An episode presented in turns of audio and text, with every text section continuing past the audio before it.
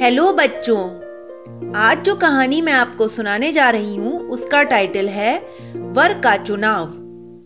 अलकनंदा के तट पर एक वृद्ध राजहंस रहता था। युवावस्था में ही उसकी पत्नी गुजर गई थी। उसे संसार से वैराग्य हो गया था। अपनी एकमात्र छोटी सी पुत्री को लेकर वह अपने घर से निकल पड़ा। देश विदेश में घूमते घूमते अंत में चंद्रशेखर नाम का वह राजहंस यहाँ आकर बस गया था। यह जीवन समाज की भलाई में जितना काम आ सके, उतना ही अच्छा है। ऐसा चंद्रशेखर का विचार था। अतएव, वह सभी प्राणियों की किसी न किसी प्रकार से सहायता करता रहता था। खाली समय में वह पास पड़ोस के पक्षियों के बच्चों को पढ़ाता रहता था। सभी पक्षियों को इस बात पर गर्व था कि चंद्रशेखर के पढ़ाए बच्चे बड़े ही सच्चरित्र और योग्य बनते हैं। जिस किसी को कोई कठिनाई होती, वह चंद्रशेखर के पास दौड़ा चला आता। वह अपनी बुद्धि से, ज्ञान से चुटकी बजाते हुए सुलझा देता। कोई भी पक्षी जरा सा बीमार पड़ता, चंद्रशेखर तुरंत वहाँ पहुँच जाता।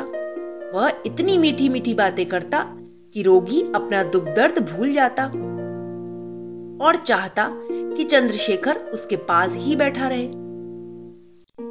किसी को कोई काम करना होता तो चंद्रशेखर सबसे पहले हाजिर रहता। अपने इन सभी गुणों के कारण अलकनंदा के तट से दूर दूर तक भी चंद्रशेखर की बड़ी ही प्रसिद्धि हो गई थी। सभी पशु पक्षी उसका बहुत सम्मान करते थे। चंद्रशेखर की पुत्री मंदाकिनी बहुत ही गुणवती थी। रूप में तो उसके समान सुंदर हंसनी दूर दूर तक ढूंढे नहीं मिलती थी। एक दिन अचानक ही चंद्रशेखर का ध्यान गया कि उसकी पुत्री युवती हो गई है। अब उसे उसके विवाह की चिंता होने लगी। अपनी पुत्री के योग्य वर मैं कहाँ पाऊँ? रात दिन वह इसी चिंता में घुलने लगा। उसे अपनी मृत पत्नी की याद आती। यदि वह इस समय जीवित होती तो अपनी सलाह देती। विवाह शादियों के मामले में स्त्रियाँ ही अच्छी तरह सलाह दे सकती हैं। चंद्रशेखर मंदाकिनी से कुछ बातें करना चाहता तो वह शर्मा कर भाग जाती। वह समझ ही ना पा रहा था कि क्या करे, क्या ना करे। इन सब का प्रभाव उसके स्वास्थ्य पर भी पड़ा। वह दिन पर दिन दुबला होने लगा। चंद्रशेखर का एक पक्का मित्र था मृत्युंजय। वो एक सारस था। एक दिन वह पूछ ही बैठा, दोस्त, किस चिंता में तुम दुबले होते चले जा रहे हो? देख तो रहे हो तुम, मंदाकिनी युवती हो गई है। इसके विवाह की चिंता मुझे रात दिन खाए जाती है। कहाँ पाऊँगा मैं इसके योग्य वर? ज़्यादा भाग दौड़ तो सकता नहीं। बूढ़ा चंद्रशेखर दुख से अपनी गर्दन एक और लटका के बोला, आसपास दो तीन राजहंसों के परिवार रहते हैं। उनसे बात चलाओ। मृत्युंजय ने सलाह दी। ओह, उन परिवारों का चाल चलन मुझे बिल्कुल पसंद नहीं। मैं चाहता हूँ कि मेरी बेटी को धनी न मिले। ज्ञानी न मिले तो कोई हानि नहीं। हाँ उसे गुणी वर ज़रूर मिले, सच्चरित्र ज़रूर मिले। चरित्र न रहने पर धन और ज्ञान का भी कोई मूल नहीं रहता। चरित्र रहने पर ये चीज़ें भी आ सकती हैं। तुम्हारे विचार तो बहुत ही ऊँचे और अच्छे हैं, मृत्युंजय प्रशंसा के भाव से बोला। मित्र, तुम तो जानते हो कि राजहंसों की संख्या वैसे भी बहुत कम है। यहाँ रहने वाले राजहंस मुझे पसंद नहीं। बुढ़ापे के कारण मुझसे चला भी नहीं जाता। मैं क्या करूँ कहाँ ढूंढूं? समझ नहीं पा रहा। क्या मेरी बेटी कुंवारी ही रह जाएगी? कहते कहते पीड़ा की अधिकता से रो उठा राजहंस। उसकी बड़ी बड़ी आँखों से गर्म गर्म आँसू टपकने लगे। मृत्युंजय कुछ देर तक तो सोचता रहा। फिर चंद्रशेखर के आँसू पूछकर बोला भाई रो मत। मुझे एक बहुत ही अच्छी तरकीब सूझी है। क्या? मानो आँखों में ही राजन से प्रश्न किया। क्यों ना हम मंदाकिनी बिटिया का स्वयंवर रचते? अपने एक पंजे को दूसरे में उलझाते हुए कहने लगा मृत्युंजय। बात तो तुम्हारी अच्छी है पर स्वयंवर के लिए कौन आएगा? दूर दूर तक बुलाना देने कौन जाएगा? चंद्रशेखर बोला सुनो तुम्हारे काम के लिए तो अलकनंदा के तट का कोई भी प्राणी मना नहीं करेगा। जो दूसरों की सहायता करता है सभी उसका काम करने को तैयार रहते हैं। ऐसा करते हैं कि चिन्मय कबूतर को बुलाते हैं। वह देश विदेश में घूम घूम कर स्वयंवर का संदेश दे आएगा। इस काम में देर तो ज़रूर लगेगी, पर योग्य वर पा सकोगे। फिर विवाह के मामले में वैसे भी सोच विचार कर ही कदम उठाना चाहिए। जल्दबाजी कभी नहीं करनी चाहिए, नहीं तो जीवन भर पछताना ही पड़ता है। अनुभवी मृत्युंजय सारस ने कहा, मित्र, तुम्हारी ही बात सही है। गर्दन हिलाते हुए राजहंस बोला, दूसरे ही दिन चिन्मय कबूतर राजहंस दादा का काम करने की खुशी से उड़ चला।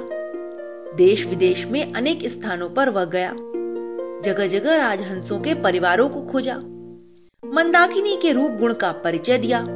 वह सभी राजहंसों को वसंत पंचमी के दिन स्वयंवर में आने का निमंत्रण दे आया। निश्चित दिन स्वयंवर का आयोजन किया गया। कमल के फूलों से पत्तों से, अनेक लताओं से पास के तालाब को सजाया गया। एक ऊँचे से अनेक लताओं से आसपास के तालाब को सजा दिया गया। एक ऊँचे से तालाब पर लता मंडप पर चढ़कर चंद्रशेखर और मंदाकिनी बैठे। देश विदेश से आए सभी राजहंसों को आदर पूर्वक बैठाया गया। सजी संवरी गोरी गोरी लाल चोंच वाली मंदाकिनी को देखकर सभी मुग्ध हो उठे। गर्दन झुकाकर आँखें नीचे करके बैठी थी वह। सभी राजहंसों के मन में विचार उठने लगा कि वह हंसनी मुझे ही मिल जाए। वे उसकी सुंदरता से तो नहीं, स्वभाव से, सभ्यता से अधिक आकर्षित थे। सम्माननीय अतिथियों, मैं आप सभी का हार्दिक स्वागत करता हूँ। आप सभी ने यहाँ आकर सचमुच ही मुझ पर असीम कृपा की है। कृपया अब आप सभी बारी बारी से अपना परिचय देते जाइए। हर्ष विवल चंद्रशेखर बोला अब परिचय का क्रम आरंभ हुआ। सबसे आगे बैठा था जीतेंद्र नाम का हंस और वह उठकर खड़ा हुआ। गर्दन ऊँची करके अकड़कर वह बोला महोदय मैं डॉक्टर हूँ। बहुत से धनवानों के प्रस्ताव मेरे लिए आ रहे हैं। आप चाहें तो अपनी बेटी मुझे दे सकते हैं। इसके बाद भास्कर नाम का दूसरा हंस बोला मैं बहुत ही धनी व्यापारी हूँ। दूर दूर तक मेरा व्यापार फैला है। आपकी बेटी को हाथों हाथ ही रखूँगा। उसके धन का यह दर्प देखकर चंद्रशेखर को बहुत बुरा लगा। भला धन से भी कोई खुशी खरीद सकता है? मनीमन उसने कहा। इसके बाद आलोक नाम का हंस बोला। मेरे जैसा सुंदर आपको इस पृथ्वी पर ढूंढे ना मिलेगा। सचमुच ही वो बहुत सुंदर था। पल भर को तो चंद्रशेखर भी उसकी ओर टकटकी लगाकर देखते रहे। फिर सोचने लगे कि शरीर की सुंदरता से अधिक मन की सुंदरता ज़रूरी है। इसी प्रकार एक एक करके सभी राजहंस अपना परिचय देते जा रहे थे। अपने गुणों को बढ़ा चढ़ाकर वे गान कर रहे थे, पर चंद्रशेखर के मन को कोई भी नहीं भा रहा था। वह उदास सा होने लगा। सबसे अंत में परिचय दिया देवेंद्र हंस ने। सम्मानीय दादाजी और उपस्थित मित्रों परिचय का जो क्रम प्रारंभ हुआ, उसके अनुसार क्या परिचय दूँ मैं भला आपको? क्योंकि मेरी दृष्टि में किसी का रूप प्रमुख नहीं है। धन प्रमुख नहीं है, ज्ञान प्रमुख नहीं है, प्रसिद्धि और सम्मान भी प्रमुख नहीं है। मैं तो सोचता हूँ कि गुण, कर्म और स्वभाव का ही परिचय, किसी का सही परिचय होता है। कोई बड़ा है या छोटा, इसका मूल्यांकन हम उसके गुण, कर्म, स्वभाव के आधार पर ही कर सकते हैं। जिसने अपने स्वभाव को अच्छा नहीं बनाया जीवन को गुणों से नहीं सजाया तो वह ऊँचे पद पर बैठकर भी ऊँचा नहीं होता। भवन के सर्वोच्च शिखर पर बैठा कौआ भी क्या कभी राजहंस हो सकता है? उसका यह बोलना था कि पूरा का पूरा तालाब तालियों से गूंज उठा। पल भर कुछ रुककर देवेंद्र फिर आगे बोला, मैं आपकी बेटी के लिए सुख सुविधाएँ जुटा पाऊँगा या नहीं? नहीं कह सकता।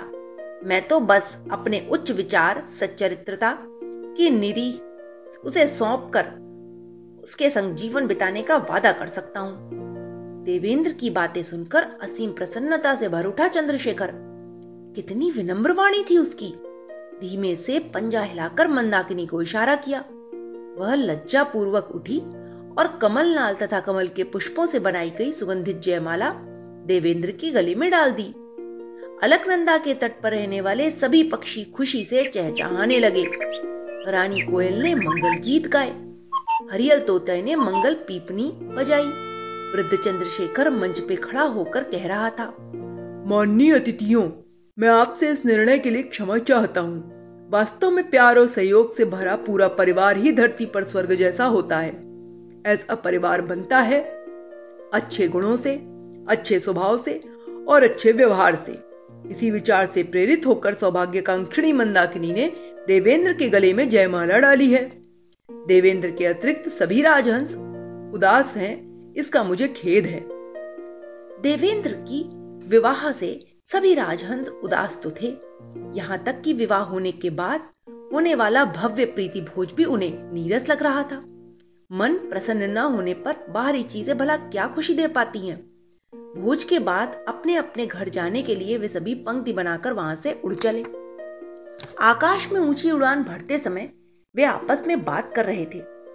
हम तो सोचते थे कि जीवन में ज्ञान ही प्रमुख होता है, धन ही प्रमुख होता है, इसलिए उसी का अर्जन करते रहे।